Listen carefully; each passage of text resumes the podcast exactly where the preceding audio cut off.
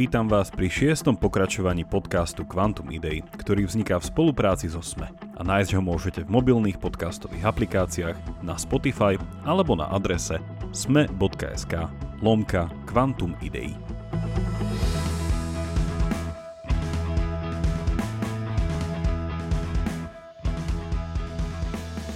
Počúvate šiestu epizódu diskusného podcastu Quantum Idei a dneska tu okrem mňa sedí prvýkrát aj náš tretí host a ním je Peter Jedlička. Peter študoval medicínu na Slovensku a teraz už dlhšie pôsobí v Nemecku, kde sa venuje výskumu mozgu. Peter, vitaj. Ďakujem. Peter, povedz nám niečo o sebe, eh, tak v skratke, čomu sa venuješ, eh, čo si študoval. Všetkých pozdravujem. Mm, je pravda, ako si povedal, že som študoval medicínu v Bratislave. No a potom som išiel do vedy a v súčasnosti sa venujem hlavne neurovede a jej špecializácii výpočtovej neurovede. Čiže v našom výskume vytvárame modely nervových buniek a snažíme sa pochopiť, ako fungujú nervové bunky. Peter, ja ťa tiež pozdravujem, aby si poslucháči mysl, nemysleli, že teda, že ja tu nie som. Um, ja, by som ja by som mal takú všeobecnú otázku na úvod a to, že čo je to tá neuroveda? Lebo my našim poslucháčom tak dávame do kontrastu, že vedu a filozofiu a že, že neuroveda to je aký druh vedy?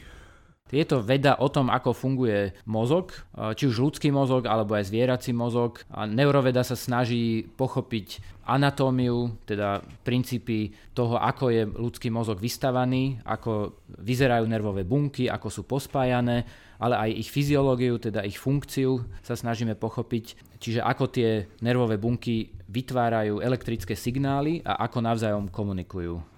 Vy ste taká tá kráľovská veda, že vy dávate pochopenie všetkého, ako funguje? Že keď neuroveda príde s nejakými závermi, tak to je vlastne to posledné slovo o tom, kto je človek, nie? Že tak, tak sa to často prezentuje. Áno, je to presne tak. v podstate fyzici si myslia, že ich veda je kráľovská, ale my si myslíme, že my vieme, keď my pochopíme to, ako funguje mozog fyzikov, tak budeme vedieť vysvetliť aj celú fyziku. Na to fyzici ale vždy povedia, že ale pozoraj, ten mozog je z atómov. Takže... Myslím, že tieto dve disciplíny navzájom súťažia o to, ktorá disciplína je kráľovská disciplína a bola o tom aj jedna epizóda Big Bang eh, Theory, kde sa, myslím, Amy hádala so Sheldonom, že ktorá, ktorá veda je silnejšia a šokovala Sheldona s tým, že neuroveda bude vedieť vysvetliť mozog mm. fyzika. No a filozofov, Jakub, vidíš, ani, ani nebrali do úvahy filozofov. Ani, ani a, nebol v tom seriáli žiaden filozof. In, inak to je smutné. Inak ja som sa, viete, jak som sa k tomuto seriálu dostal? To už bol dávno, dávno a čo si googlim a že, hm, že Big Bang Theory, o tom by som sa chcel dozvedieť viac. Tak som dal do Google, že Big Bang Theory a pozerám, že oh, oni spravili k tomu aj seriál. to začal pozerať. A že toto nie je veľmi o Big Bang Theory. Ale, ale tam filozof by to tak obohatil. Ja si doteraz pamätám, že keď mali ten eh, Fun with Flags, tak bola aj slovenská zástava. Aj slovenskú zástavu tam Sheldon preberal. No však na to sa dá tak pekne odpovedať, že ak sa hádajú, že, že čo to všetko vysvetlí, či uh, fyzika alebo neuroveda, tak uh, ja by som k tomu prišiel povedal, no ale vysvetlí to v slovách, ktoré budú zmysluplné. A potom, že, a že čo garantuje tú zmysluplnosť slov, ktorú to vysvetlíte. A, že, mm, a sme došli. Semantika no. či syntax? No k tomu, k tomu neuroveda uh, ani fyzika asi až tak veľa povedať nemôžu. A to no. ešte nevedeli, tí, keď obsadzovali do seriálu, ešte nevedeli o tom, že Jakub on vystupoval aj hviezdoslavom e, Kubine a neviem, Zlatom Slávikovi, ako nám povedal, čiže... Nie, ja som... Ja som no, Mohol normálne... mať úplne inú kariéru, Jakub. Ja by som to doma niekde aj našiel. My sme, da, neviem, či na, na okresnom kole nám dali toho, jak sa volal ten významný slovanský operný spevák? Dvor, dvor, dvorský? Dvorský. Peter Dvorský. dvorský. Tak, No, nám dali takú, že podpísanú uh, jeho fotku, ale už vtedy som vedel, že ten podpis bol fake. Ale... Pozeral, že čo všetko sa dá dočítať, Peter, o tebe. A taká tá základná vec, čo vyskočí, je z 2016. článok, ktorý, teda rozhovor s tebou, ktorý robil Martin Hanus na postoji a potom hneď po tým vyskočí reakcia, ktorú na ten eh, článok na Enku písal Takar Horák. A, a to bola téma, teda celkovo téma tých rozhovorov bola existencia alebo neexistencia slobodnej vôle a čo, aké by to mal nejaké implikácie. No moja otázka nie je ani tak, aby si poslucháčom dal nejaký taký, že crash verziu, že slobodná vôľa v 5 minútach, ale že prečo sa slobodná vôľa tak rada spája s tou neurovedou? Mm-hmm. Ono to súvisí hlavne s tým, e, že ľudský mozog ovláda e, naše, naše pocity alebo prispieva k regulácii našich pocitov, nášho správania a ak sa to dovedie do extrému a ak sa e, výsledky neurovedy zovšeobecnia, a ak sa povie, že všetko, čo robíme, všetko, čo si myslíme, všetko, čo cítime, je ovládané nervovými bunkami a ich elektrickými signálmi, tak e, z toho logický dôsledok by mohol byť, že všetko, čo sa rozhodujeme, je dôsledkom e, nervovej činnosti a preto nemáme slobodnú vôľu. A teda nemáme čo? No ja si to nemyslím, že nemáme. Podľa mňa problém je v tom zovšeobecnení, pretože Neuroveda ukázala veľa vecí, ukázala, ktoré oblasti mozgu sa aktivujú, keď napríklad niečo, niečo vnímame, niečo cítime, alebo keď, keď sa hýbeme, keď hýbeme určitými svalovými skupinami, alebo e, keď prežívame nejaké emócie, um, ale zovšeobecniť to tým smerom, že všetky naše pocity a všetky naše rozhodnutia sú jednoznačne ovplyvnené činnosťou nervových buniek, tak to už nie je poznatok neurovedy, ale je to skôr filozofická reflexia, filozofické zovšeobecnenie tých poznatkov neurovedy. Čiže ja by som povedal, že názor, že slobodná vôľa neexistuje, nie je neurovedecký názor alebo neurovedecký poznatok, ale je to skorej filozofický názor. A je, je dôležité oddeliť tú empirickú vedu od filozofickej reflexie e, tých empirických faktov. Uh-huh. No ale možno taká otázka v tej neurovede alebo v neurofilozofii môže byť, že čo je teda skôr pocit alebo najprv je ten nervový signál. Že teda, lebo keď je najprv ten uh, nervový signál, tak potom sa nejako tak môže zdať, že ten pocit je taký menej skutočný, lebo najprv sa to akože vznikne tam, najprv prebehne nejaký signál a až potom my niečo cítime. Tak čo by si na to odpovedal, že čo je teda skôr, mhm. signál mm-hmm. alebo pocit? No toto sa skúmalo v experimentoch eh, Benjamina Libeta, eh, ktorý meral eh, tzv. Bereitschafts potenciál, čiže elektrický potenciál, ktorý vzniká, keď sa človek pripravuje na, na nejaký pohyb, že sa rozhoduje, že či stlačí pravé alebo ľavé tlačítko a on videl, že už pred tým pohybom, teda už pred tým rozhodnutím, že či stlačíme pravé alebo ľavé tlačítko, už sa dá niečo namerať v mozgu nejaký potenciál a tieto experimenty mnohí používajú ako príklad pre poprenie existencie slobodnej vôle a existujú aj modernejšie e, verzie tohto experimentu s, s modernejšími zobrazovacími metódami, kde dokonca namerali tieto signály, myslím, že až 10 sekúnd vôbec pred tým rozhodnutím. 10 sekúnd? Mhm. Čiže veľmi, veľmi dlhú dobu ale existuje veľa argumentov proti tomu, e, že tieto experimenty dokazujú neexistenciu slobodnej vôle, e, pretože napríklad jedna interpretácia môže byť, že človek sa pripravuje na to rozhodnutie a už tá príprava zaktivuje nervové bunky a preto tam vidno ten Bereitschafts potenciál. Mm. Um, alebo iný argument uh, hovorí o tom, že toto je veľmi umelá situácia, kde v laboratóriu sa všetko zjednoduší, Samozrejme musíme zjednodušovať laboratóriu, ale toto je až tak zjednodušené, že to nemá až tak veľa dočinenia so slobodným rozhodovaním človeka, lebo keď robíme nejaké závažné rozhodnutia, ja neviem, že či dáme výpoveď v práci, či zmeníme prácu, alebo či e, si chceme niekoho zobrať e, za manželku, e, tak tieto rozhodnutia sa nedejú v priebehu niekoľkých desiatok sekúnd, ale väčšinou nad nimi človek rozmýšľa veľmi dlho, dlhé dni. Takúto situáciu nikto nemeral v laboratóriu.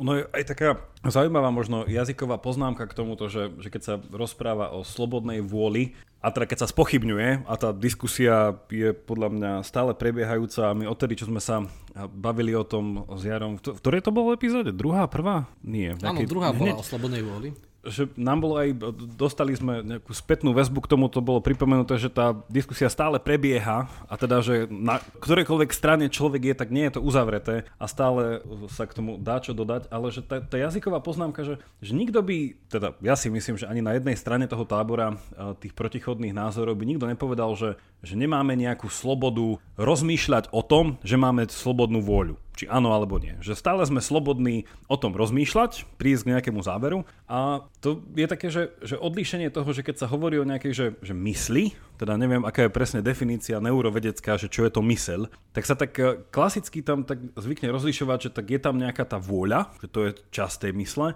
potom je tam nejaký, že ten intelekt, nejaký ten rozum, ktorý proste to tak nejako s tým žongluje s tými myšlienkami, potom je tam aj nejaká pamäť, hej, ktorá, a že sú tam akože viaceré tie časti v tej mysli.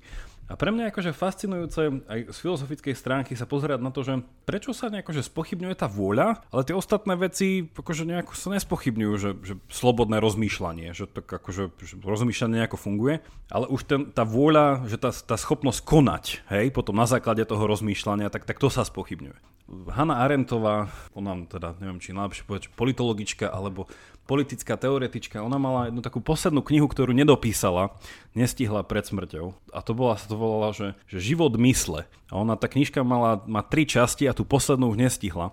Tá, tie časti tej knihy sa volali presne podľa týchto čast, teda tých funkcií mysle, že, že čo vieme. No ona tam priniesla taký podľa mňa nepravdivý pohľad, ale ona tvrdila, že slovo mysel teda pardon, že slovo vôľa bolo až taký, že novší import čo do nášho rozmýšľania. Že Gréci vôbec neriešili, grécka filozofia, že či máme slobodnú vôľu, že tam slovo vôľa, že pre ňu teda hovorila, že nehralo žiadnu funkciu a že to až neskôr v stredovekých, často filozoficko-teologických diskusiách začalo tam čím viac hrať to slovo vôľa, že proste slobodná vôľa, nemať slobodnú vôľu, čo by to, čo by to. No a jej záver bol taký, že možno, že celkovo ten koncept vôle môžeme vypustiť v niečom, hej, že, že, že nemusí byť ani potrebný, lebo, a vraciam sa teda k tomu začiatku, že dôležité je to slobodné rozmýšľanie. To už či tak vykonám, nevykonám, môžem, nemôžem a, čo to nejako spraví, že to nebolo dôležité. Ale že zaujímavé, že dať to do takého kontextu, že, že keby aj slobodnú voľu som nemal, a čo? Že stále by som sa nemohol, ako aj ty si teraz hovoriť, že rozhodovať? Čiže rozhodovať sa môžem, len akože keby nebola tá slobodná vôľa, tak nevykonám to, prečo som sa rozhodol. No. Aká je teda definícia mysle? Čo je to mysle? Že je myseľ a vôľa niečo iné podľa neurovedy? Alebo e, je myslenie a slobodná vôľa niečo iné? Akože nejaký iný systém v rámci mozgu? To sa dá odlíšiť. Aj psychiatri odlišujú poruchy vôle od poruch emócií alebo od, od poruch e, intelektu, čiže tie funkcie sa dajú odlíšiť. Otázne je, a to je ale myslím filozofická otázka, že či môže existovať intelekt, ktorý nie je slobodný. A to hmm. už je dosť hlboká otázka. Podľa mňa neurovedci, e, ktorí si myslia, že slobodná vôľa neexistuje, e, mohli by sme ich nazvať neurodeterministi, alebo všetci filozofi aj, ktorí si myslia, že slobodná vôľa neexistuje, teda deterministi, ak sú dôslední, tak podľa mňa musia dospieť k tomu, že aj rozmýšľanie o slobodnej vôli nie je slobodné. Čiže dalo by sa povedať, že to, či je niekto determinista alebo indeterminista, je už pred, preddeterminované. Teda pokiaľ tí deterministi majú pravdu. A napríklad aj vo Frankfurte je Wolf Zinger, to je veľmi dobrý neurovedec, ktorý ale fušuje aj do neurofilozofie a hovorí, že slobodná vôľa neexistuje, pretože ako vedomé, tak aj nevedomé procesy v mozgu sú spôsobené alebo sú regulované nervovými procesmi a preto on hovorí, že medzi nimi nie je rozdiel, že aj tie nevedomé procesy, o nich e, každý by asi pripustil, že nie sú, nie sú slobodné, keďže sú, nie sú vedomé, ale on hovorí, že, že takisto aj tie vedomé procesy sú výsledkom aktivity nervových buniek a preto ani, ani tie nie sú slobodné ale podľa mňa e, Jakubova, Jakubov postreh je veľmi zaujímavý, pretože ak k tomuto naozaj dospejeme, že povieme, že náš intelekt nie je slobodný a všetko, čo robíme, vrátane neurovedy, je predurčené aktivitou neurónov, tak sa treba spýtať, môže ešte existovať vôbec neuroveda? Pretože neurovedec, aspoň v tom bežnom chápaní, má slobodu v tom experimente si vybrať, že či urobím ten, exper- ten experiment alebo iný experiment. Sloboda vedeckého bádania je podmienkou existencie vedy a keby teda slobodná vola neexistovala, tak podľa mňa náš pojem vedy je v ohrození. Mhm. Prečo podľa teba, Peter, sú neuroveci práve tak posadnutí tými otázkami o slobodnej voli. Ty, ty si jeden z nich, ty ich poznáš, poznáš mnohých špičkových osobne svetových neurovecov, tak prečo akože ich tak veľmi ťahá práve tá slobodná vôľa? Tak myslím, že to súvisí aj so záhadou e, ľudského vedomia. Vedomé procesy, nevedomé procesy sú slobodné alebo determinované. Čiže myslím, že veľa, veľa ľudí, ktorí začali robiť neurovedu, tak e, ich zaujímali aj tieto filozofické otázky. že túžili po seba poznaní, tak sa nedali na psychológiu, ale na neurovedu. Povedali si, že pôjdu na to zhlbšia. Hej? Tak to už asi aj psychológovia, aj neurovedci e, chcú rozšíriť svoje seba poznanie, ale neuroveci sú väčšinou potom tí, ktorí majú radi tvrdé fakty a majú radi merania. Ale ako som spomenul, tvrdé merania podľa mňa neukázali, že slobodná vôľa neexistuje. To je skôr filozofická reflexia. A na to existujú rôzne názory. No je to aj taká potom koncepčná otázka, že, že či, je, či je niečo merateľné, aké by niečo muselo byť, aby sa to dalo merať a či sa teda dajú merať iba prejavy tej veci. Napadlo mi tak vlastne uva- uvažujúc o tej mysli, že, že Slovenčina je v tomto trochu, ako sa to povie, zavádzajúca, tak, tak jazykovo, lebo, lebo my povieme mysel a myslenie, hej, že mysel by mala myslieť. Ale angličtina je v tomto jednoduchšia, lebo ona proste mysel povie, že je to mind, ale nepovedia minding, ale thinking. A potom, že to, čo myslí v mysli, je ten, nejaký ten intelekt, nejaká tá rozumová časť, čiže v podstate to, to, to rozmýšľanie. Potom je tam tá vôľa a vôľa robí chcenie, čiže vôľa vlastne, že to je naše, že chcieť niečo spraviť, už proste je to skoro tam ten. A pamäť sa potom, že rozpamätáva. Že angličtina je v tomto jednoduchšia, že vlastne, že aj to samotné slovo mysel, no u nás to tak nejako ako by to bola jedna vec, ale to je vlastne súbor funkcií a schopností, ktoré navzájom súvisia, sú prepojené nejako a teda skúmaním prichádzame na tieto prepojenia, ale mne sa páčilo v tej reakcii na teba od pána Horáka, že on to tam tak zjednodušene povedal, že ktokoľvek, kto verí v existenciu slobodnej vôle, musí byť dualista. Dúfam, že ho nedezinterpretujem, ale myslím si, že nie. A dáme linky na všetky tieto články, čiže posluchači si to môžu potom uh, prečítať sami. A on, on povedal, že slobodná vôľa je iba preto, alebo teda, že vysvetľujeme si ju tak, lebo existuje nejaká nemateriálna duša a keby proste nebola tá duša, tak telo samo o sebe by nemalo mať prečo potrebu proste mať nejakú slobodnú vôľu alebo niečo. A moja otázka na teba je, že je, alebo teda, že ako o tom rozmýšľaš ty, že spája sa ti slobodná vôľa, ako si o nej presvedčený ty, že nevyhnutne, že s dualizmom? Že veríš nejaký taký ten radikálny karteziánsky dualizmus a takto ty rámcuješ slobodnú vôľu?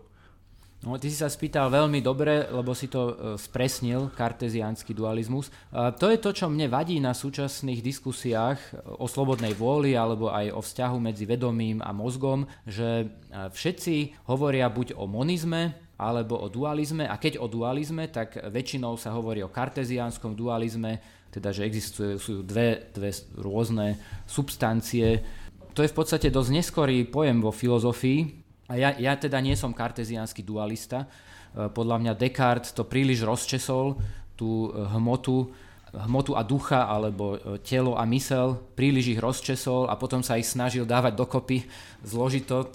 Aj cez neurovedecké teórie sa snažil vysvetliť pôsobenie ducha na mozog cez epifízu, tak to vieme samozrejme, že je nezmysel, ale aj ten, ten pojem karteziánskeho dualizmu a tie pojmy, s ktorými, s ktorými ten dualizmus narába, podľa mňa to nie je jediný možný filozofický postoj, ktorý by zachraňoval slobodnú vôľu. A my vieme, že existujú aj rôzne, rôzne dualizmy, napríklad e, dualizmus vlastnosti, čiže ten karteziánsky dualizmus nie je jediná forma dualizmu, ale ja nejak e, zo všetkých tých typov dualizmu mi sa nepáči ani jeden. A mne sa tak zdá, že z tých filozofických teórií možno možno tie staršie teórie Aristotela, hylemorfizmus, eh, možno boli bližšie k riešeniu eh, tej otázky ako... Tak, tak ste dvaja predsa len, Jakub, vidíš. Ste dvaja hilomorfisti. Ja som hľadal, som celý život som hľadal hilomorfika.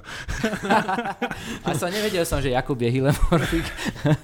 no to, to, to, to je jak názov nejakej choroby, že aj ty to máš. to sú moderní slobodomurári, no. títo hilomorfisti, či hilomorfici. Nie. To ja Tajná mám, sekta.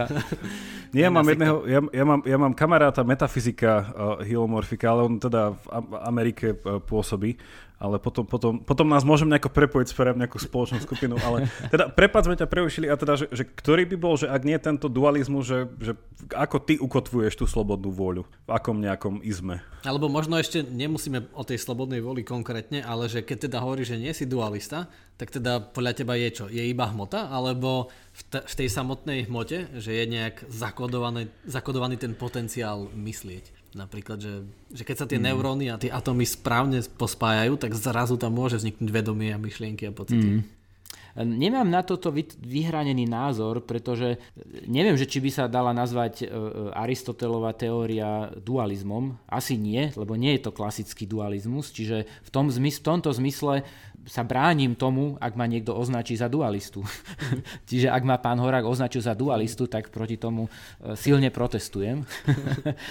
a, a zaujímavé je, že dnes, čo letí dnes vo filozofii, možno to nie je mainstream, ale veľa dôležitých filozofov e, sa vracia alebo neviem, či sa vracia, ale vyznáva panpsychizmus. Čiže veria v to, že hmota má aj nejakú vnútornú stránku, dalo by sa možno povedať, že, že, že istú subjektivitu a dôležití filozofi ako napríklad David Chalmers eh, a iní sa vyjadrujú veľmi, veľmi pozitívne o panpsychizme. Nie je to moja šálka kávy, ale to ukazuje, že nie, nie je nutné na zodpovedanie týchto ťažkých otázok eh, byť nevyhnutne dualistom. Aj keď teda dá sa baviť o tom, že či panpsychizmus vyžaduje dualizmus alebo nie, ono je v kontexte našej diskusie s Jarom o hviezdnych vojnách, tak v hviezdnych vojnách je tá pekná fráza, že tá odvrátená stránka sily, tak možno ten panpsychizmus je, že nie, že odvrátená strana, ale tá vnútorná strana sily. Že proste, že sila má aj nejaký vnútorný rozmer,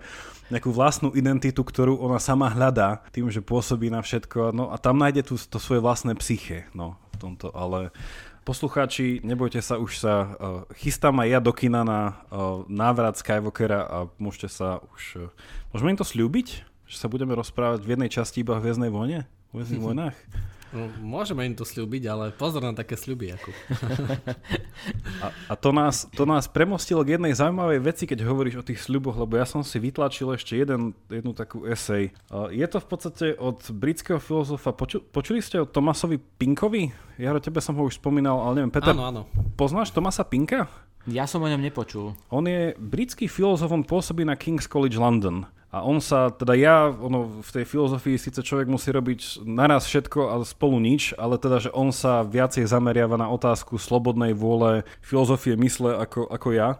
A on napísal viacero vecí k tomu, a čo je no, dokonca taká tá edícia tých malých knížiek do vrecka, tie oxfordské veľmi krátke úvody k niečomu, tak on napísal o slobodnej vôli a má aj teda viacero kníh k tomuto. Mám to rozčítané, nestiel som to dočítať a on robí presne rozlíšenie, že a dáva na to príklad, že slúbenia niečoho. A on rozlišuje medzi tzv. Že, že kauzálnym determinizmom a potom, čo volá, že, že morálny determinizmus alebo nejaký že nemateriálny determinizmus, nejaký spôsob určenia. A ako príklad tam dáva slúbenie, že keď príde niekto za mnou, slúbime si niečo a ja potom tento, z tohto sľubu ho oslobodím ho toho sľubu, že už mi to, už mi to nedlžíš, proste zoberiem to preč. Tak otázka je, že o aký druh nejakého determinizmu tam išlo. Že keď ti poviem, že tak stretneme sa zajtra, alebo že, neviem, že ešte lepšie, poviem, že dlžíš mi 10 eur. A poviem, že vieš čo, ja som si to rozmyslel, tak ti to odpúšťam, tento dlh a už teda nemusíš mi to vrátiť. Že o aký druh toho, toho určenia tam išlo, hej? že o aký eh, druh toho, toho skutku. No on to nazýva, že je to tzv. ten morálny determinizmus, ktorý podľa neho je to, o čom vlastne sloboda a slobodná vôľa je. A on tam má taký komplikovaný potom argument k tomu, ale on podobne ako aj ty si trochu hovoril, že sa vracia k tomu preddekartovskému pohľadu, že on má okrem iného rád aj stredovekú filozofiu a tam tie dišputy o slobodnej, o slobodnej vôli. A to je veľmi zaujímavé, že tam sa vracia opäť ten termín, ktorý my sme ako si stratili, že slobodná vôľa ako ten, neviem čo najlepší preklad o že ako power, že ako nejaká schopnosť, sila alebo nejaký, nejaké vykonanie Hej? A to je vlastne že veľmi kontroverzná metafyzická otázka, že či substancie majú svoje nejaké tieto powers, ktoré akože majú sami zo seba. Čiže je to, no odporúčam, kto by chcel akože nejaký argument, že celkom solidný argument za existenciu slobodnej vôle, tak určite Thomas Pink je človek, ktorého odporúčam čítať. A zase na druhej strane, že neexistencia slobodnej vôle, tak tam si myslím, že Daniel Dennett by bol jeden z takých kľúčových, tých, pre ktorých je slobodná vôľa ilúziou a, a tak ďalej. Myslím, že pre neho je ilúzia všetko, takže... Je Daniel ilúzia? Nie, myslím, že on povedal, že všetko je ilúzia.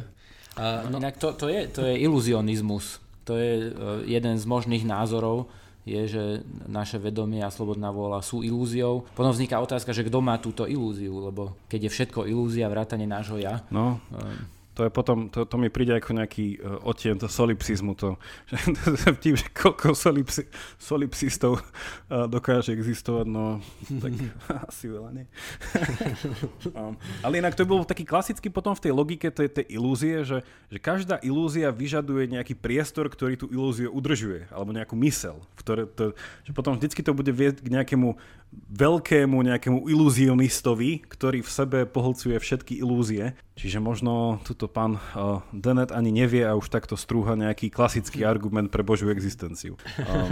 Inak, e, ak spomíname Deneta, tak on je myslím, že aj kompatibilista, čo možno, že by sme mali spomenúť ako jeden z, mož- jeden z názorov na existenciu slobodnej vôle, pretože myslím, že mainstream asi nerobil nikto štatistiky, ale by som typoval, že asi väčšina e, neurovedcov a asi aj väčšina filozofov alebo neurofilozofov by boli kompatibilisti. Teda, že si myslia, že existencia slobodnej vôle je, sa dá zosúľadiť s determinizmom. Podľa mňa je to ale neudržateľný názor, lebo ak je všetko preddeterminované, to znamená, že ak je všetko určované existenciou, existenciou prírodných zákonov a nejakým stavom vesmíru, dajme tomu počas Big Bangu, tak potom všetko, čo sa udialo v celej histórii ľudstva, bolo už určené e, v čase toho Big Bangu tým prvotným stavom vesmíru a fyzikálnymi zákonmi, ktoré sú teda deterministické, ak teda predpokladáme, že determinizmus je, je pravdivý, čo si teda ja nemyslím, ale ak toto zoberieme ako predpoklad, potom všetko, všetky naše skutky, všetko, čo si myslíme, všetky naše rozhodnutia už boli predurčené tým prvotným stavom vesmíru a tými fyzikálnymi zákonmi a z toho vyplýva, že nikto za nič nemôže, nikto za nič nie je zodpovedný, pretože nikto nie je zodpovedný z ľudí za existenciu vesmíru,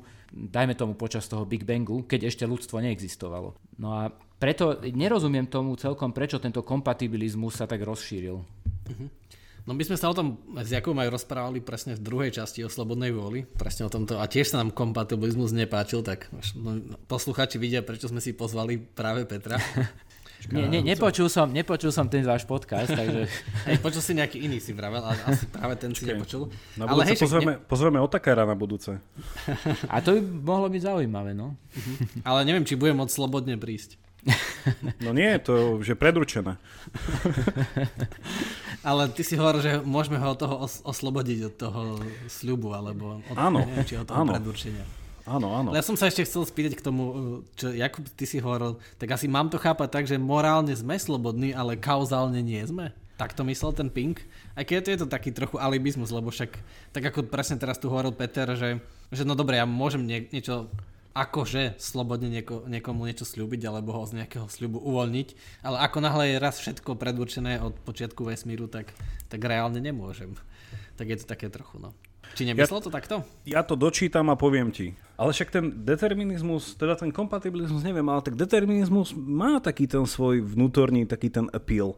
Nie, že, že, že keby som si mal povedať, že tak nejako romanticky dať nejaký že argument v prospech determinizmu, tak by som to povedal tak, že no však, e, že ja som nejaký. Ale teda, že predpokladá to tam nejaké seba poznávanie, že chcem sa spoznať, že vlastne aký som. Hej? Inými slovami, že ako ma niečo určilo, ako som sa narodil, aké mám nejaké predpoklady, genetickú výbavu a tak ďalej. E, spoznávam vlastne, že ako ma ovplyvnila moja rodina, výchova a tak a vlastne, že som v nejakom svete, ktorý nejaký, nejaký je, zase iný odo mňa, ktorý je určený nejakými vecami. Pozerať teda ten, že ako by som v tomto chápal determinizmus, tak ja vlastne iba chcem zistiť, ako do tohto sveta pasovať najlepšie vzhľadom na to, aký som. A nevybral som si ani to, aký som, ani aký je svet, ale proste, že hľadám ten nejaký ten správny spôsob pasovania a to by som nazval, že, že to je taký môj morálny quest, že to je, to, to je taký môj že, že o, tom, o tom je môj nejaký život by som nejak pozrel, že OK, že ten svet vzhľadom na nejaké tie zákonitosti, ktoré v ňom sú, tak asi veľmi nemá rád veľa utrpenia a potom, že na druhej strane, že, že máme radi nejaké to potešenie, No a tak by som sa nejako snažil v rámci toho predurčenia, lebo aj ja sám na sebe vidím, že nemám rád bolesť, že ma to jednoducho bolí, a tak, tak som bol nejako určený. A na druhej strane, že isté veci ma priťahujú a preto ich robím, lebo ma to, zase som nejako tomu predurčený. A pozerám, že však s týmto sa celkom by sa aj dalo nejako fungovať. No a tá slobodná vôľa v podstate, no neviem na čo tam je, ale v podstate mne tam nechýba. Že keď ju tam niekto má, ako takú ilúziu a ešte si aj tak povie, že ale nie, ja si sám vyberiem, kto som a ja sám určím, aký má svet byť. Toto mi by prišlo, že, že úplne by som, že takýto druh determinizmu si vedel predstaviť, že niekto povie, že hej, hej že tak sa ja nejako vnímam. Že, ako by ste na to zareagovali? Asi máš pravdu, je to také, je to rozumné, presne ako hovoríš. Ani sám seba som nevymyslel, ani svet. Ale aby sme možno prediskutovali niečo iné ako slobodnú voľu, tak ešte by som dal takú záverečnú otázku na Petra k tomu, že iba tak krátko, že tak Peter, tak podľa teba máme slobodnú voľu alebo nie? A potom, že dokáže neuroveda v najbližších neviem koľkých rokoch, v desiatkách rokoch teda dokáže, že ju nemáme, alebo bude schopná dokázať, že ju máme alebo nemáme?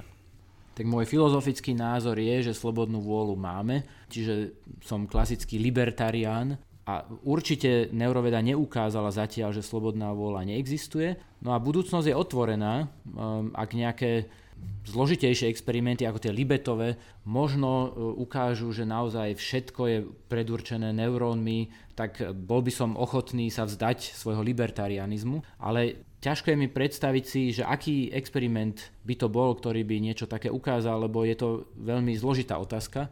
A máme, ešte, máme kopu iných problémov v neurovede, ktoré nie sú to riešené. A ono to súvisí aj s problémom vedomia, a to stále je otvorená otázka a nikto nevie, že prečo vedomie vzniká, ako vzniká a preto ja si myslím, že to asi budeme riešiť e, stále.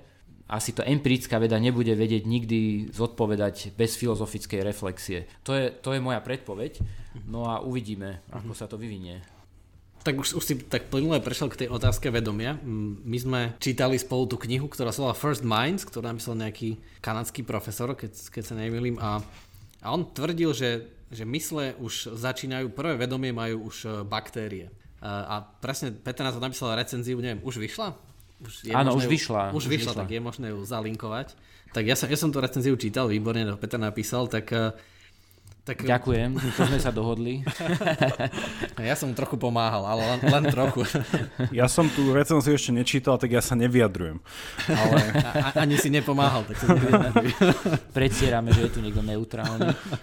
Hey, Presne, ja ty máš neutrálne hodnotiť. Ja, ja, nájdem, ja na to nájdem niečo kritické. Určite tam sú nejaké chyby. Určite sú tam chyby.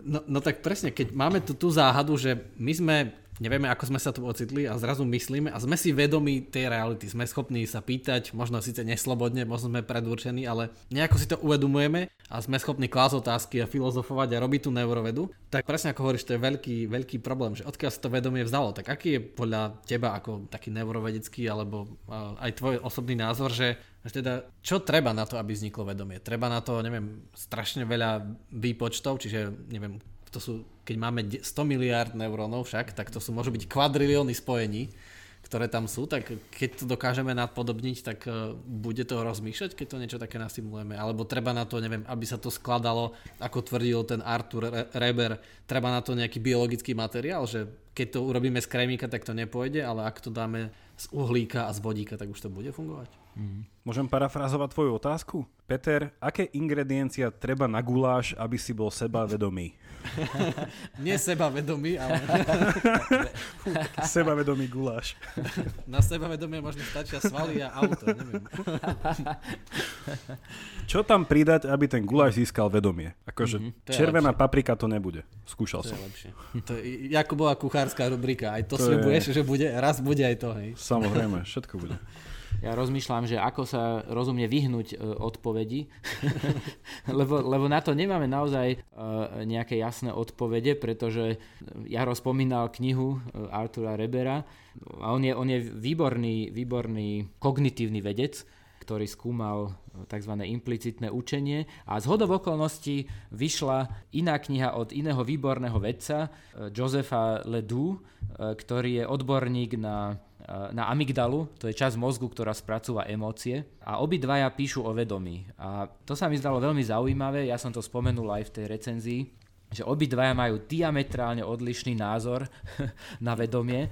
Môj názor, ja sa nestotožňujem ani s jedným názorom, lebo zdajú sa mi, oba sú také dosť extrémne na dvoch extrémnych póloch možných názorov čiže ja sa vyhnem odpovedi takto, že poviem, že pravda je niekde medzi. Ale ešte keď, na, tak nám môžeš nejako približiť, lebo vieme, že, no možno som to nepovedal dostatočne, ale ten Reber vlastne tvrdí, že ako sa začína život, tam už prichádza vedomie. Áno. Že vedomie ide hneď s prvým životom. A čo teda Áno. tvrdí ten druhý? Áno, čiže e, presne ako hovoríš, čiže Reber hovorí, že vedomie začína s bunkami, tá jeho teória sa volá, že cellular basis of consciousness, theory, teda že, že vedomie e, začína vtedy, keď vznikli prvé jednobunkové organizmy. A ten druhý, ten Joseph Ledoux, hovorí, že e, je to veľmi ťažké povedať, že kedy vedomie vzniklo, pretože je to veľmi ťažké u zvierat skúmať. A on na to ide z opačného konca e, a hovorí, že je jasné, že my ľudia máme vedomie, pretože máme introspekciu, čiže vidíme do seba, že máme vedomie a že nie sme zombie. No a pravdepodobne e, majú vedomie aj niektoré zvieratá, vyššie vyvinuté organizmy, ale že či majú vedomie nižšie organizmy, na to Joseph Ledu hovorí, že to nevieme, pretože ne, nevieme, ako to odmerať. Už aj u, u opíc alebo u makakov je zložité rozlišovať, že či to, čo urobili, bolo vedomé alebo nie. Nie je to vôbec jednoduché urobiť experiment tak, aby sa rozhodlo, že či to bolo nevedomé, nevedomá reakcia, alebo či tam bolo nejaké vedomie. Čiže ten jednoduchý test, že sa spozná v zrkadle to zviera, to podľa teba nie je dostatočné. Um, je, to, je to určite dôležitý test, ktorý o niečom hovorí, že to, to zviera vie samo seba spoznať v tom zrkadle, ale že či je to dôkaz toho, že to zviera má jednoznačný koncept jeho ja, tak toto napríklad aj Joseph Ledu spochybňuje v, tom, v tej svojej knihe. Čiže tu vidno, že aké je to zložité merať vedomie u vyššie vyvinutých organizmov a o to ťažšie to je u jednobunkovcov.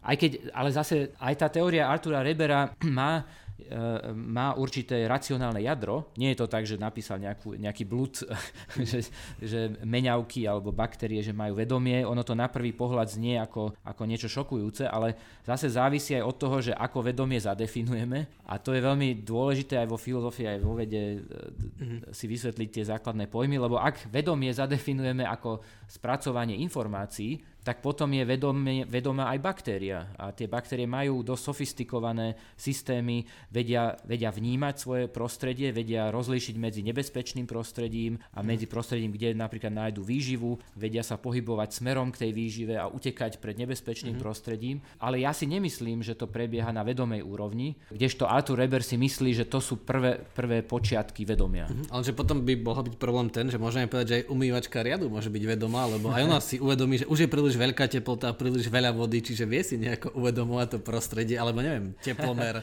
ampermeter, vie reagovať na prostredie a vie sa mu prispôsobovať svoju činnosť, že neviem, vypne, hej. Hej, pokiaľ má tam zabudované nejaké bezpečnostné systémy, tak No, možno no, by no, sa už presne, dalo... To hovorím preto, lebo dneska nám prišli, nám montovali novú umývačku riadu, tak A ty dúfaš, že už má vedomie. No.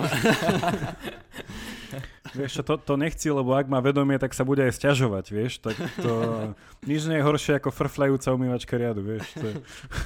A možno budúci podcast nebude s Jarom, ale s, s jeho umývačkou riadu, lebo ho pretromfne, ak tam má najnovšiu umelú Počkaj. inteligenciu.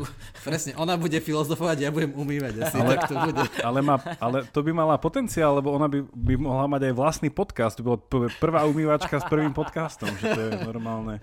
Len, ak je, len teraz je otázka, že ak je iba ona jediná sama na svete, ktorá je teda tá vedomá, tak nebude mať akože širší audience z tej vlastnej skupine, no. Že, Presne, a volá by sa to, že podcast z Jarovej umývačky riadu. už, No, no ale pozor, pozor, ak ju napojíš na internet, tak sa spojí s ďalšími umývačkami riadu a, a vznikne nadvláda umelej inteligencie. Čiže toto posluchači berte ako hrozbu od neuroveca, nezapájajte svoje umývačky na internet, lebo, lebo koniec. tak, tak. No počkaj, ale ty si tu spomínal ešte, ešte tú amygdalu a to je taká evolučne najstaršia časť mozgu, že? Čiže to som sa chcel tak opýtať vždy, že či to neuroveci tak inak prežívajú, že aký majú vzťah k svojej amygdale, lebo teraz už vedia, že v ich hlave je niečo, čo keď hrozí nejaké okamžité nebezpečenstvo, tak to doslova vypne vyššie nervové systémy, tá amygdala a e, ona nás riadi, nie? Tak to je?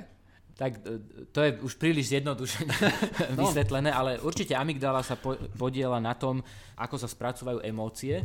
Komunikuje veľmi aj s hypokampom, to je tá štruktúra mozgu, ktorú my skúmame. Čo je dôležité pre našu diskusiu je postreh alebo vysvetlenie toho Josefa Ledoux, ktorý dlhé roky skúmal tú amygdalu a teraz napísal tú svoju knihu o vedomí v podstate preto, aby skorigoval názory, ktoré sa rozšírili, ktoré interpretovali tú jeho vedu. Pretože ľudia povedali, že, alebo mnohí vedci urobili teóriu, že tá amygdala sa zúčastňuje na vedomých procesoch spracovávania strachu. Hej. Kdežto Ledu zdôrazňuje, že pozor, pozor, ona sa síce zapína, keď máme strach, ale to neznamená, že ide o vedomé procesy v mozgu. Lebo to by potom znamenalo, že všetky živočichy, ktoré majú amygdalu, tak e, majú vedomý strach. Uh-huh. Ale on varuje, že je to síce možné, nemôže to vylúčiť, ale nie je to dokázané tým jeho výskumom, pretože pre vedomé spracovanie strachu sú potrebné aj kôrové oblasti. Čiže, nie, nie, čiže tie evolučne novšie oblasti. Uh-huh. No ja som to práve tak myslel, že práve to, to je to podvedomé, že si to ani nestihnem uvedomiť a už niečo robím. Že, že zrazu ma tá amygdala niekde pohne a neviem, že niečo na mňa letí, nejaký kameň, tak sa, tak sa uhnem a bez toho, aby som si to uvedomil. Nie? To, a je... to, to, to určite sedí, hej, že tie, tie staršie evolučné časti mozgu e, spustia automatické reflexné mechanizmy, ktoré sú oveľa rýchlejšie ako tie naše vedomé mechanizmy. Uh-huh, uh-huh. A ako je to vlastne s tým podvedomím? Že my sa tu už spomenuli viac, že vedomie, že zaujíma nás, že aké sú teórie vedomie, ale čo je to podvedomie? Že, a, ako, že to je nejaké neviem, iné signálne dráhy, to je nejaký druhý systém, ktorý je v našom mozgu a ten robí niečo mimo toho, aby sme si to uvedomovali? Alebo čo je to podvedomie takto? To je vlastne zaujímavé, že vlastne ten pojem podvedomia asi pochádza od Freuda. A myslím, že ne, neexistuje veľa teórií, ktoré sa snažia spojiť Freudovú teóriu s, s anatómiou mozgu alebo fyziológiou mozgu, ale dalo by sa povedať, že tie evolučne staršie oblasti mozgu, e, kde sa ukladajú informácie aj nevedome, čiže spomínali sme pamäť, pamäť rozlišujeme vedomú a nevedomú alebo implicitnú a explicitnú, tak dalo by sa povedať, že to implicitné učenie ukladá informácie do nášho podvedomia, lebo, nie, lebo tie informácie nie sú prístupné nášmu vedomiu. Ja mám k tomuto takú meta otázku, že nebude to ani o tom vedomí, ani podvedomí, ale veľmi sa mi páči, že keď e, počujem vedca, ktorý tak e, veľmi prirodzene by som to povedal, asi to najkrajšie slovo bude, že, takže, že, že tancuje s takými rôznymi takými nejakými, že, že konceptmi alebo s takými že rôznymi pohľadmi na tú istú vec. A že spomínal si viackrát, že, že toto už nie je otázka vedy, toto je otázka filozofie alebo na druhú stranu, že toto veda vie, to je empiricky akože zmerateľné a tak ďalej. A že, že kde ty vidíš tú hranicu, že kedy už by si povedal, že je niečo filozofická otázka a keď je na druhej strane niečo vedecká otázka, lebo ten tiež názor, že sa dá spraviť toto rozlíšenie, už samo o sebe niečo indikuje, že nie všetci by s tým súhlasili. Hej, že, že keby si bol nejaký úplne, že úplne, úplne ultra nejaký redu, redukcionista, tak akože by si to všetko zredukoval iba na vedu. Aby si mi povedal, že no, filozofia, to radi, že sme videli, ale nie. Čiže už, už, už, to, už to je mi príjemné, že vidím niekoho, že kto toto akože dneska úplne že neignoruje, že existujú aj otázky, ktoré nie sú vedecky zodpovedateľné, hej, nejako a priorne. A že ako ty určuješ, že čo je v tej doméne vedy a čo nie je v doméne vedy a možno je v doméne filozofie alebo niečoho iného? Tak pozor, čo povieš, lebo to by možno pomohlo, lebo často aj tí, čo udelujú štipendia, sú redukcionisti a potom sa filozofom veľa neujde, tak, tak to zachráň, zachráň. Ja sa, ja, sa, ja sa teraz musím priznať, že som dostal štipendium, takže... Asi si mal šťastie, že to nehodnotil nejaký redukcionista. No už, čo, alebo, alebo to tak bolo určené už pri Big Bangu. Vieš, takže... Hey, hey, hey. Tak áno, no, pozitivisti si, si myslia, že zmysluplné výroky sú iba výrokmi prírodných vied. Toto ukázali už z filozofii, neviem, možno, že ste ich aj spomínali v predchádzajúcich podcastoch, ako Karl Popper, ktorí ukázali, že, že pozitivizmus, teda názor, že, že zmysluplné sú len tie tie výroky, ktoré dokážeme empiricky testovať alebo matematicky dokázať. Takže tento samotný názor sa nedá empiricky testovať ani matematicky dokázať a tým pádom je to e, e, nezmyselný výrok. Čiže pozitivizmus v tomto sám seba akoby vyvrátil. Čiže, ale, ale žiaľ, podľa mňa prežíva tento názor v hlavách mnohých vedcov a možno, že, možno, že príčina je aj v tom, že, že sa filozofia už až tak nevyučuje, a podľa mňa počas PhD programov alebo tak, možno, že by sa mal rozšíriť učebný program aj o filozofiu, aspoň teda o filozofiu vedy, pretože je jednoznačné, že veda sama o sebe, empirická veda, alebo ak tomu pridáme aj logiku a matematiku, že nie, nie, je to, nie je to jediná metóda, ktorou sa môžeme dopracovať k nejakej pravde, pretože existuje aj filozofická reflexia. Čiže ja si myslím, že filozofické katedry ma, mali by dostávať ešte stále dotácie a ja, by, ja by som ich teda úplne nezrušil, aj keď teda hovorím proti sebe, lebo tie peniaze by sme dostali my na empirický výskum. Čiže, ale ako bola ešte raz tvoja otázka? Tak ja, ja sa môžem spýtať novú, keď už, e, alebo ja, nie, nejakú, tak sa ja, ja, ešte, ja ešte to dám na malého princa, vieš, že som ešte nedostal odpoveď, tak ešte raz opakujem otázku. um, podľa akého kritéria určuješ, že už je niečo nevedecká otázka? Mm-hmm. Tak tam v podstate si myslím, že to vyriešili filozofi vedy dosť dobre tým, že povedali, že dá sa veda odlíšiť od, od filozofia, od metafyziky tým, že keď povieme, že je niečo empiricky testovateľné alebo logicky, matematicky dokázateľné, tak to je súčasťou prírodnej vedy a to, čo ide poza, tak to už je filozofia alebo filozofická reflexia. Ale to neznamená, že tie filozofické názory, že že tam už môže rozprávať človek hociaké blúdy a že nemusia byť konzistentné. Napríklad konzistencia je potom e, kritérium pre pravdivosť tých filozofických výrokov. Ale ešte by som možno doplnil, že ja si myslím, že tá hranica medzi prírodnou vedou a filozofiou ani nie je statická, ale sa aj posúva, lebo niekedy sa filozofické otázky, ktoré ľudia si mysleli, že sa nedajú empiricky e, nejako vyriešiť alebo testovať, tak tým, že veda empirická postupuje a vyvíja sa nové metódy, tak niektoré otázky sa dajú testovať aj empiricky. Možno jeden príklad by bol, e, ale to je skôr z fyziky, e, keď sme sa teda bavili o determinizme a nedeterminizme, tak kvantová fyzika ukázala, že, že teda determinizmus ako pohľad na svet má, nie, má niektoré medzery a to boli empirické experimenty, ktoré to ukázali. Uh-huh. Takže vlastne hovoríš, že keď už nemôžeme postaviť na to experiment, tak už to nie je vedecká otázka. Že ako náhle je nejaká otázka, ktorá je logická, je, je zmysluplná, ale nie je možné na ňu postaviť experiment a experimentom na ňu odpovedať, tak tým pádom už tam veda nemá čo povedať. Takto? Dalo by sa to tak povedať, ale k tomu by som doplnil, to neznamená, že už filozofia nemá k tomu čo povedať. Uh-huh. K tomu empirická veda nemôže nič povedať, lebo nemôže to odmerať. Ale... Čiže napríklad aj tá slobodná vôľa, že to je dobrá relevantná otázka, že máme teda slobodnú vôľu alebo nie, ale ako aj vravíš ty, že asi nedokážeme postaviť zatiaľ a možno ani v budúcnosti vôbec nejaký dostatočne dobrý experiment, ktorý by nám na to odpovedal, že teda áno, máme alebo nie, nemáme. Podľa mňa tá realita je, je zložitejšia a zaujímavejšia, že tie neurovedecké experimenty nám môžu pomôcť lepšie pochopiť, ako fungujeme, že ktoré naše rozhodnutia alebo procesy myslenia sú slobodné alebo, nie, alebo sú menej slobodné, ktoré sú viac determinované nejakými procesmi v mozgu alebo genetickými e, príčinami. Podľa mňa tam sa veľa vecí ešte môžeme dozvedieť, čiže Čiže tá empirická veda môže pomôcť aj filozofii, ale na druhej strane vždy vznikajú nové otázky, ktoré treba filozoficky zreflektovať a aj kriticky zreflektovať tie empirické testovania. Čiže malo by, malo by to byť taká dynamická interakcia a peniaze by mali prúdiť oboma smermi. No tak ale keď, keď teda hovorí, že je užitočná filozofia pre vedca, tak neviem, že ty poznáš aj, čo je hilomorfizmus, neviem, koľko neurovecov podľa teba z desiatich pozná, čo je hilomorfizmus? To neviem, to neviem. 0,5. koľko si povedal, 0 či 2,5? 0,5, vieš, že ani jeden celý, vieš. Že... že pozná iba hilo.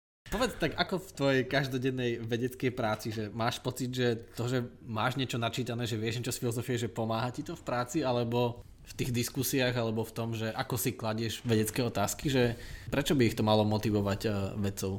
Mm, možno keď sa riešia už úplne veľmi detailné otázky, tak tam priamo tú filozofiu až tak netreba, lebo to už sú otázky, ktoré sú veľmi dobre definované a vie človek presne, že čo má namerať, že či má porovnať jednu skupinu z myší s inou skupinou myší, ale väčšinou sú to otázky, ktoré sa týkajú e, molekúl, nervových buniek, čiže sú to veci, ktoré sa dajú merať. Uh-huh. Ale ten väčší kontext na to podľa mňa treba mať aj aspoň základy filozofického vzdelania a mnohé veci sú aj nové. Napríklad e, nedávno som čítal e, knihu od e, Judeu Perla a toho som tiež spomenul v tej recenzii, lebo on napísal knihu o, o kauzalite a mňa zaujalo ma, že, že vytvoril on, a teda aj ďalší, ale on bol jeden z tých priekopníkov, že vytvorili novú, novú formalizáciu kauzality, novú matematiku kauzality, čiže tam filozofická otázka kauzality zrazu sa stala aj matematickou otázkou. A bolo veľmi zaujímavé pre mňa si prečítať tú knihu, lebo on začína v podstate filozoficky a kritizoval, že v štatistike sa kauzalita vyhodila von oknom ako nevedecký, nevedecký pojem a zrazu sa ukázalo, že nie, bez tohto pojmu, e, bez tohto filozofického pojmu by sa tá matematika nevytvorila.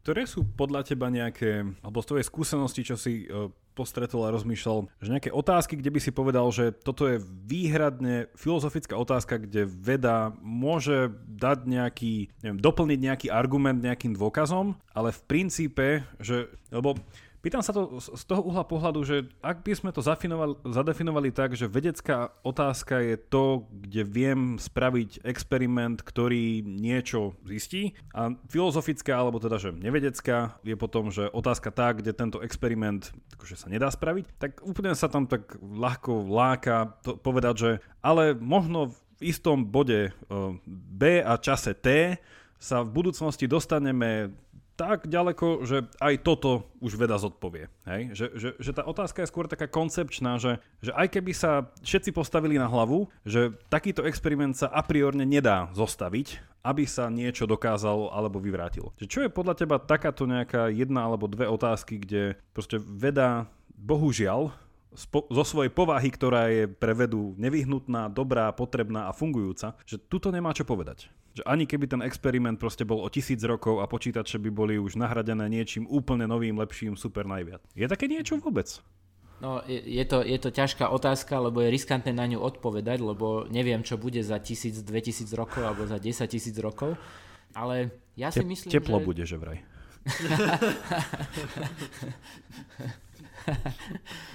no ale da, dalo by sa povedať, že možno tie otázky, o ktorých sa bavíme, otázka vedomia patrí e, k takým otázkam, pretože napríklad ak, ak to vedomie ešte rozlíšime na rôzne druhy vedomia, dal, dal by sa povedať, že existuje nejaké, nejaké primárne vedomie, ktoré majú aj e, zvieratá, ktoré si uvedomujú svoje prostredie, ale nemajú pojem budúcnosti, minulosti. Potom existuje nejaké sekundárne alebo terciárne vedomie, ktoré zahrňa nejakú sebareflexiu. A keď si vezmeme to najvyš, tú najvyššiu formu vedomia, nejaké seba reflexívne vedomie, ktoré napríklad ten Joseph Leduhot volá autonoetické vedomie, um, ale tak e, rôzni ľudia majú na to rôzny, rôzny názov pre, pre to, ten druh vedomia, ale je jasné, že u ľudí existuje vedomie, ktoré nám dovoluje vôbec sa tu baviť počas tohto podcastu o teóriách vedomia. Čiže sme na nejaké meta úrovni a podľa mňa tento druh vedomia, ktorý je aj v pozadí vedy, existencie vedy, e, umenia, tento druh vedomia podľa mňa sa nedá úplne vystihnúť empirickými metódami, pretože tie empirické metódy vlastne vyvierajú z tohto metavedomia, lebo vedci tie empirické metódy vymýšľajú so svojím vedomím. Čiže tam sme akoby zaciklení v kruhu a preto si myslím, že asi nedokážeme vysvetliť túto vyššiu úroveň vedomia. Takže aj keby sme poznali niekoho, neviem, presné zloženie jeho mozgu do posledného atomu, tak aj tak by sme mu nevideli do hlavy? Lebo hovorí, že nemôžeme, to vedomie bude stále nezodpovedané, že je podľa teba možné, Peter, že že by sme nasimulovali celé vedomie, že by sme nejak vytvorili úplnú simuláciu celého mozgu a by sme akoby tomu človeku videli do hlavy, alebo nie je to možné? A keď nie, tak prečo? Neurovedecké metódy sa zlepšujú a vieme e, odmerať čoraz viac elektrických signálov súčasne s čoraz viac buniek, čiže tam je veľký, veľký pokrok. Čiže predstavme si, že za 100 tisíc rokov budeme vedieť odmerať všetky elektrické signály zo všetkých buniek, budeme vedieť anatómiu do najmenších detajlov. Možno aj skôr ako za tisíc rokov. Možno aj skôr, možno aj skôr. Ale stále ja mám pochybnosť, že či budeme úplne rozumieť e, tomu, že ako vzniká vedomie, neviem, či nám to až tak pomôže to vysvetliť, lebo budeme síce vedieť e, alebo poznať aktivitu všetkých nervových buniek, ale prečo tam vzniká tá subjektivita, mm-hmm. podľa mňa táto otázka bude stále nezodpovedaná, alebo bude ťažké zodpovedať, ako už David Chalmers to zadefinoval, ten ťažký problém vedomia, hard problem of consciousness. A si sa spýtal aj na tú simuláciu e, celého mozgu, to je vlastne teraz cieľ jedného projektu Európskej únie, ktorý sa volá Human Brain Project. Mm-hmm. Dostali na to miliardu, miliardu eur a cieľ je nasimulovať e, ľudský mozog, ale ako sa ukazuje, nie je to až také jednoduché. A tie metódy poznám dosť dobre, pretože aj my v Labaku používame ten istý software a tie isté metódy na, na modelovanie nervových buniek. Čiže vieme dneska simulovať 100 tisíce milióny veľmi detailných nerv, nervových buniek, ale ešte nás to neposunulo ďalej e, v porozumení vedomia. A ja si myslím, že to vedomie v tých simuláciách, alebo aj ak sa nám podarí postaviť nejaké, nejaké modely mozgu s nejakými čipmi, ja si myslím, že, že tam to ľudské vedomie nevznikne, ale tu som už zase na tenkom mlade, pretože sa snažím mm-hmm. predpovedať budúcnosť, ale z mojich filozofických východisk by som predpovedal, že to zlyhá. Mm-hmm. Ale nie je to až taká tragédia, lebo aj zlyhanie počítačového modelu nás môže posunúť ďalej. Čiže aj keď nejaká metóda zlyhá, empirická metóda, tak to môže filozofii pomôcť. Mm-hmm. Ja iba dodám, že Peter je súčasťou toho Human Brain Project. Teraz by sme sa mohli spýtať otázku, koľko je tam ešte ľudí a potom, a potom videli tú dotáciu. tak my, my, sme, my, sme, my sa na tom podielame, eh, ale len nepriamo. Pomáhame s, s modelovaním jednej časti mozgu, ktorú sme predtým spomenuli, ten hypokampus. A ja prezradím aj na Jara, že vlastne v pláne je, že aj on nám s tým pomôže. A, áno, a ja som napísaný v tom projekte. Ale Priznám sa, že ešte som z tej miliardy nevidel nič, takže... No, ak potrebujete teda umývať tie riady počas toho, tak ja poznám ľudí, ktorí popri počúvaní filozofických podcastov majú voľné ruky. Ak poslucháči, ak to, ak to poslucháčov zaujíma, tak si môžu vygooglovať uh, Human Brain Project alebo aj pozrieť jedno video Henryho Markrama, ktorý bol iniciátorom tohoto mm-hmm. všetkého. E, vlastne to bol TED Talk. TED Talk, ale slúbil tam niečo, čo nedodržal, takže to je taký spoiler. no ale je, hovorí to niečo o tom, že možno tie názory, že keď budeme vedieť odsimulovať dostatočný počet neurónov, tak vznikne vedomie, to je aj názor Henryho Markrama, mm-hmm. a, tak aspoň zatiaľ sa nič také nestalo. Uh-huh. Áno, že on povedal kedy v roku 2010, povedal, že do 5 rokov to bude, alebo 2012 a 2019, pomaly 2020 no, už a, a stále nič. Ono sa to posúva v čím neskôrší rozhovor tým. Presne, akože vládne tam veľký entuziasmus a ozaj dneska tie neurovedy sú dosť také cool, Minule som e, bol na prednáške, ktorá sa volala, že ako vplýva umenie na mozog a boli to takí mladí neuroveci z Česka a to, neviem, že vstupné stalo 9 eur v Bratislave a to bolo, že do poslednej sedačky vypredané. Mm-hmm. Prišli ľudia, ale boli zvedaví teda, ako ten mozog funguje, že Tie neurovedy sú ozaj dnes populárne, že cítiš to aj tak pri svojej práci, že, že vy ste tí, pop- zastavujete ľudia na ulici a pýtajú sa, že ako to teda s nami je. Že tak to teda... sa mi ešte nestalo, ale tak očakávam, že po tomto podcaste. ale tak je to, je, ľudský mozog je fascinujúci orgán a myslím, že bude zamestnávať e, predstavivosť ešte veľa vedcov e, po veľa desaťročí a stáročí. Dobre, tak my, my tvoju fotku nezverejníme, aby ťa veľmi na ulici nezastavovali, ale keď budeš niekde na Slovensku niečo si objednávať, tak radšej rozprávaj potikšie. si, pre istotu si vypni zvonenia, ako dotelefonujeme dneska, že nezastihnutelný. Ale ja mám, ja mám k tomuto takú, ne, nenazval by som to, že klasickú otázku, ktorá tak nejako spája vedu a filozofiu, ale a možno je to klasická otázka. A to je, že aký je podľa teba rozdiel medzi organizmom a mechanizmom? Je to sú také, že, také že, že dva také koncepčné až svetonázory, že ako chápeme veci okolo seba a teda vzhľadom na to nielen, že ako fungujú, ale aj teda, že čo sú, čo od nich očakávať a čo je pre ne dobré. Hej, že asi až tak by som to nazval. Čiže ako, ako ty vidíš, že človeka, je to organizmus alebo mechanizmus? Alebo celkovo, že aký je rozdiel medzi mhm. organizmom a mechanizmom? To je veľmi dobrá otázka. Eh, pretože eh, veľa biológov si myslí, že organizmus a mechanizmus je to isté, alebo aspoň posledných 10 ročiach to tak bolo, možno sa to teraz mení a napríklad aj slávny Jacques Monod eh, si myslel, že v podstate bunka je stroj a organizmus je stroj a táto metafora strojov bola veľmi silná a teraz väčšina ľudí si myslí, že bunky sú počítače alebo mozog je počítač. Mm-hmm. To je súčasná silná metafora. Tie metafory sú užitočné, lebo dá sa nimi veľa vysvetliť, ale nedá sa nimi vysvetliť všetko a zase je, je riziko toho zovšeobecnenia, pretože ja si myslím, že ľudský mozog je aj počítač, ale nie len. Uh-huh. A v čom je teda rozdiel taký, že, že prečo teda je niečo viac ako mechanizmus? Prečo je uh-huh. organizmus viac? Možno sa môžeme vrátiť e, ku knihe Artura Rebera, e, v ktorej on definuje, že čo je potrebné pre život, teda pre organizmus a je to metabolizmus e, alebo replikácia, teda rozmnožovanie sa a ešte tam doplnil, že je dôležité, dôležitá je bunková membrána, ktorá tie metabolické procesy nejako ohraničuje od, od vonkajšieho prostredia. Čiže toto je niečo iné ako stroj. Aj v našom ponímaní mm-hmm. organizmy, ktoré majú nejaký metabolizmus, dalo by sa povedať, že sa odlišujú od strojov. Stroje sa aspoň zatiaľ nevedia same rozmnožovať. No, aj keď nejak vírusy sa môžu, neviem. Čítať. Nevidel si film Transformery? Tam sa rozmnožoval. Inak, inak, teraz, inak, inak to je jeden z mála filmov, ktorý je teda tak vo, vo veľkom komerčne vyrábaný, kde nie je žiadna milostná scéna robotov. Chápeš? Že, že, že to je všade, čiže tie roboty fakt asi nemajú reprodukčnú schopnosť, ale stále ich je tam veľa.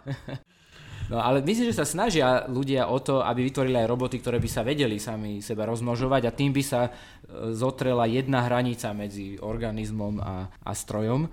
Lebo ja mám k tomu možno takú, takú podotázku, že, že ono napríklad v takom filozofickom, polobásnickom žargóne sa ten rozdiel niekedy vysvetľuje, že mechanizmus je to, z čoho sa skladá, že tie časti určujú ten mechanizmus. Organizmus a sa zvykne dodať, že je zo svojich častí, ale viac ako ich súčet. A je tam ponechané také, také mysteriózno, že ako môže byť niečo viac ako súčet vecí, z ktorých sa skladá, že, že čo je to tá pridaná hodnota. No a tam sa potom už od star, staro, starodávna staroveku začal používať nejaký ten prvotný oživujúci princíp, že je to nejaká duša, že proste že nejaký ten seba regulujúci, akože nejaký ten celok, ktorý konec koncov sa nedá zredukovať na svoje časti. Hej, že keď vymením, eh, neviem, že vymením eh, vodu v chladiči, tak pohode, ale jednoducho, že keď si, ja neviem, že vymením, čo ja viem, mozog a akože za iný, tak už sa, to, to nebola iba výmena jedno za jedno, hej, že niečo tam. Čiže ako chápeš ty tejto metafore? Je vôbec, že pravdivá? Ak áno, čo je tam tá pridaná hodnota toho organizmu? Um, ja si myslím, že to je užitočný pojem, keď sa na organizmy hľadí ako na systémy, v ktorých je výsledok viac ako iba súčet ich častí. A o tomto existuje celá teória dynamických systémov, ktorá vystihuje podľa mňa dôležité vlastnosti živých organizmov, že teda je tam, sú tam úrovne, ktoré sa nedajú úplne zredukovať na tie nižšie úrovne, ale tiež toto je toto je e, debata, ktorá by sa dala viesť dlhšie, lebo aj filozofie rozlišujú medzi, medzi plným redukcionizmom alebo čiastočným redukcionizmom, alebo naopak, dalo by sa povedať, že tie, no, tie úrovne vyššie nejako vyemergovali, ale uh-huh. emergencia je nebezpečný pojem, pretože uh, niekedy... Hlavne nepreložiteľný. Z angličtiny dobre, tiež používame emergenciu, takže pokojne, pokojne. Ale je to, je to nebezpečný pojem, pretože vyemergovať Otázne je, čo, čo tým človek myslí. Mm-hmm. Lebo my, my vieme rozmýšľať v konceptoch tých mechanizmov, ale emergencia je niečo, čo ide poza mechanizmus. Čiže tie súčasti vytvoria tú vyššiu úroveň a nevieme prečo. Mm-hmm. Čiže je to naozaj také mysteriózne. Áno, a to vyššia úroveň si potom už žije svojim životom. Napríklad takto môžeme posluchačom približiť, že človek bez atomov by nebol človek, ale človek sa už nerozhoduje podľa atomu, ale rozhoduje sa podľa toho, čo sa deje na tej ľudskej vysokej úrovni. Napríklad, že príde nejaká správa, neviem, že niečo sa deje, nejaký poplach, niečo v novinách, v rozhlase a ide iba o tú informáciu, ktorá sa odohráva na tej vyššej úrovni spoločnosti a zrazu sa všetky tie atómy pohnú. Že začnú sa baliť a utekať z mesta alebo niečo iné, začnú sa radovať a tak ďalej. Ale že to je asi tak veľmi skrátke povedané, tá emergencia. Uh-huh. A ešte rozlišujú niektorí slabú emergenciu a silnú emergenciu a tá slabá emergencia je taká nevinná, lebo tu môžeme sledovať aj, aj v, stro, v strojoch alebo vo, vo, v neživých veciach, že teda voda je, je, je mokrá, ale H2O alebo tie, tie molekuly nie sú mokré, čiže uh-huh. tam je nejaká emergencia ale silná emergencia by znamenala, že tie vyššie úrovne majú tiež kauzálnu, kauzálnu silu, teda čo sa týka vedomia, by to znamenalo, že vedomie je nejaká nová úroveň, ktorá vie, ktorá má sam, sama je e, schopná ovplyvniť tie nižšie úrovne a sme zase pri téme slobodnej vôle. Áno, áno. um, Tam sa to stále vracia. Ale, ale tiež je síce užitočné, že súhlasím s vami, že, že sa mi tiež páči a je to zaujímavá metafora, ale zase vidím, že má medzery, lebo keď si vezmeme tak aj počítač, že hardware sám o sebe nedokáže produkovať videohovor, alebo ani hardware s monitorom, alebo že na to treba ešte nejaký software a tiež to je, že niektoré funkcie počítača sú možné iba keď, je, keď sú všetky časti pokope, že zrazu keď tie časti správne poskladáme, tak je to schopné niečoho iného tá samostatná časť. Že možno taký lepší príklad je v čom, že kedy to nie je možné, tak to je napríklad, že ľudstvo že ľudstvo nepridáva nič, e, čo človek jeden nevie. Že človek jeden vie rozmýšľať, vie pochopiť, vie neviem, cítiť, vie maľovať, vie robiť umenie, ale keď sú ľudia, neviem, keď ich je 10, tak 10 ľudí nevie viac ako jeden, akože čo sa týka schopností. Že možno tam už to nie je. Ale že pri tom počítači, že takýto mechanizmus a organizmus to je taká pre mňa veľmi, veľmi tenká hranica, že a nejaká emergencia tam je, aj, aj už na úrovni tých počítačov alebo čipov. A otázne je, že či tá vyššia úroveň, ten, ten software e, asi sám o sebe nemá kauzálnu, kauzálnu silu, ktorá nezávisí od tých nižších, od tých nižších súčastí možno to bude až ten software, ktorý sa zrodí v, vo výskume umelej inteligencie. No presne, že, že, že tam nejako to aj smeruje tá, tá, táto téma, že k tej umelej inteligencii, lebo že ak by bola jedna známka, že organizmu, že jeho život, života schopnosť, nejaká propagácia života, niečo takéto, a zase mechanizmu je taká tá nejaká až tak vulgárne povedané tá, tá neživotnosť, hej, že pokiaľ ten kľúčik nepotočíš, tak to sa nenaštartuje, alebo také niečo, že to vždycky tam treba nejaký vonkajší ten, ten input. Takže že to, že či sa bude dať jedného dňa, však vlastne tam nejako smeruje možno aj výskum mnoho, mnoho ľudí, že vytvoriť organizmus z nejakého mechanického stavu. Hej, že, že, že to mi príde celé to fascinujúce, že, že aj tým AI, aj všetko toto, že tá snaha je proste prísť na to, ako rozbehnúť to organické, hej, že to, čo je napríklad že v ľuďoch to ľudské, takže aby to ten prevzal na seba nejaký ten robot, hej, že aby, že čo ešte nemá, čo ešte pridať. A, že, a, tá, a, a tá snaha v niečom, tá metóda mi príde taká mechanická, že, že pridávame viaceré veci a ešte, ešte pridávame. Čo je to tá, tá, tá časť, ktorá zase v tej metafore z toho celku spraví niečo viac ako len zhluk tých častí. Že či taká časť existuje, alebo či, že či sa dá pridať v nejakom bode, alebo ak tam nebola od začiatku, tak už ju nepridáš. Hej, že, a tak, že takto tak nejakým uvažujem, že, že akým spôsobom my vieme, alebo že chceme alebo či sa to vôbec dá, že premostiť tento mechanizmus organizmus. Že koľkým ľuďom by to pomohlo, keby, ja neviem, že pre ich posteli sedel, neviem, v Japonsku si tu predstavujem takúto scénu z nejakého manga komiksu, že sú všetci dôchodcovia, aj tie sestričky sú dôchodky, už proste sam, no, krajina dôchodcov a pri každom sedí nejaký dobrý robot, ktorý je milý, jednoducho a, a, je to, a nie je to iba robot, hej, že, že by to bol človek. Hej, že, že živý organizmus. A, že, a ako proste spraviť ten jump? Pýtaš na tú chýbajúcu ingredienciu do toho guláša. Zase, zase chceme spraviť ten guláš, aby sa zobral a odišiel. Snažili sa o to aj vitalisti, nie? ktorí postulovali tú nejakú prídatnú silu. Neviem, no sú to, sú to ťažké otázky. Ja si myslím, že som emergentista. Asi, aj, asi uznávam aj silnú emergenciu, ale sú to, sú to otázky, ktoré vyžadujú ešte veľa uvažovania a, a čo sa týka AI, aj veľa výskumu, lebo Napríklad ten Judea Pearl, ktorého som spomínal, tak hovorí, že čo je dnes, dnes je veľký boom tzv. deep networks, tých hlbokých sietí, ktoré vedia spoznávať e, vzorce, obrazy a tam sa naozaj urobil veľký pokrok. Ale na druhej strane nedá sa povedať, že by simulovali ľudskú inteligenciu. Pretože im chýba napríklad to, že tieto siete nedokážu si predstavovať budúcnosť alebo nedokážu si predstavovať alternatívne e, scenáre toho, čo sa môže stať, čo my teda ako ľudia dokážeme.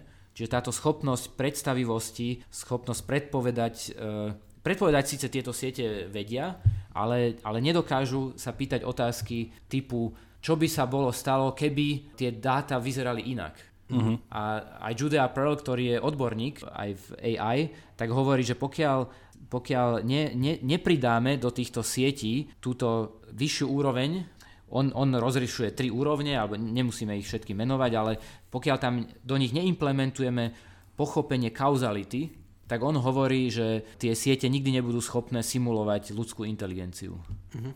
Niečo také napísal aj Koch uh, v svojom nedávnom článku, presne, že, že zo, sim, zo simulácie počasia nám nikdy nezmokneme pri simulácii počasia, alebo astrofyzici, keď simulujú gravitačné vlny, tak sa nemusia báť, že ich zrazu pohltí nejaká obrovská gravitácia čiernej diery, lebo tam chýba práve tá kauzálna sila, že presne, že tá simulácia mozgu to ešte nie je nemá tú kauzálnu silu toho mozgu, že, že by to myslenie vytvorilo. Na toto, má, na toto má John Searle pekný obraz tiež, taký vtipný. Hovorí, že keď, keď, keď na, na monitore vidíte simuláciu ľudského trávenia žalúdku, tak nemôžete očakávať, že keď na ten monitor položíte pizzu, že ju stratíte. Že nemusíte sa báť položiť krabicu pice na monitor, ktorý simuluje ľudské trávenie. Takže, ale to je všetko v rámci jeho argumentu o tej čínskej izbe, no, ktorý... Ale potom, keď niekedy e, rozmontujete klávesnicu, tak uvidíte, že niečo z tej pizzy tam predsa ostalo. takže, takže treba si dávať pozor, no, ale...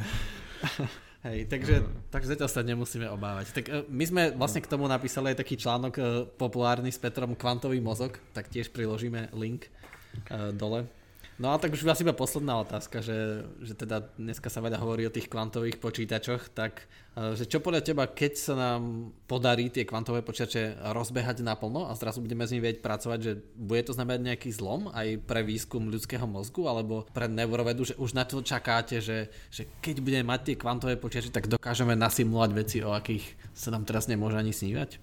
A možno v istom zmysle áno, pretože tie kvantové počítače budú schopné lepšie simulovať chémiu a lepšie budú vedieť simulovať, aj keď sme sa teda bavili o organizmoch a organizme a mechanizme, tak e, bunky sa skladajú e, z atómov a, a z, z chemických zlúčenín a chemici, fyzikálni chemici sa snažia toto pochopiť aj na kvantovej úrovni a tam by mohli kvantové počítače naozaj nám pomôcť lepšie pochopiť tieto vrstvy. Reality. A kto vie, no možno, že nám to pomôže aj lepšie pochopiť e, tie vyššie úrovne.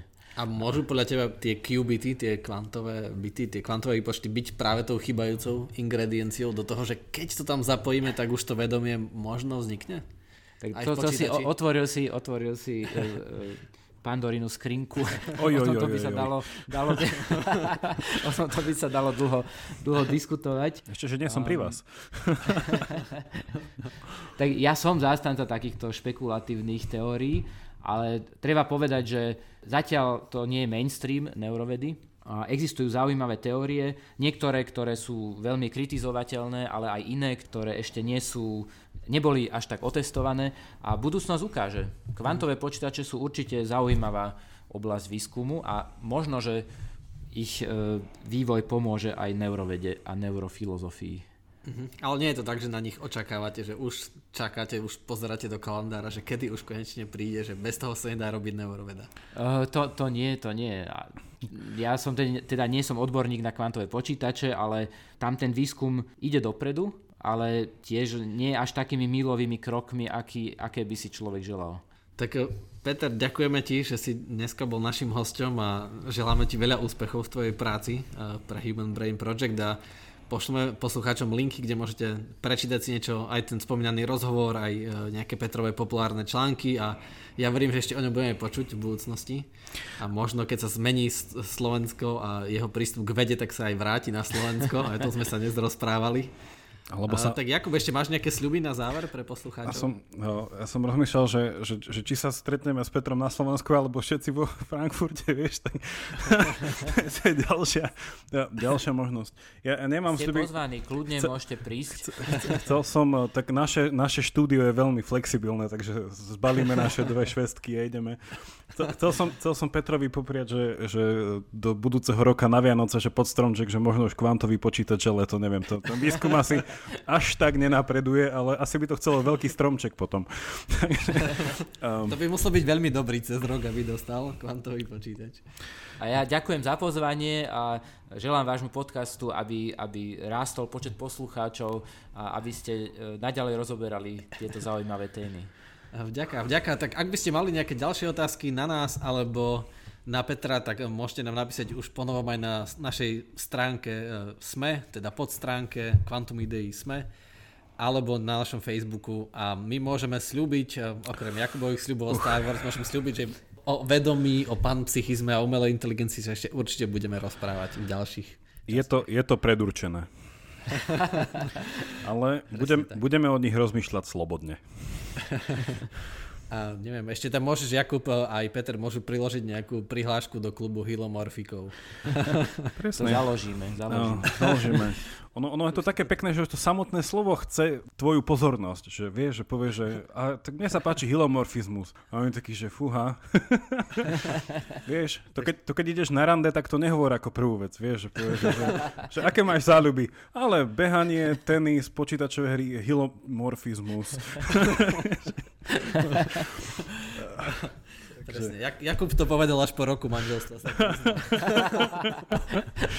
Takže, to sú, to, sú, to, sú, to sú tie dark secrets. Takže už viete, kto bude za tú dark side. Inak, no, no, vidíš to, vidíš to. Dobre, tak ešte raz, tak majte sa, ďakujeme, že nás počúvate a tešíme sa na budúce. Pozdravujeme všetkých, majte sa. Ahojte. A takto to Peter funguje.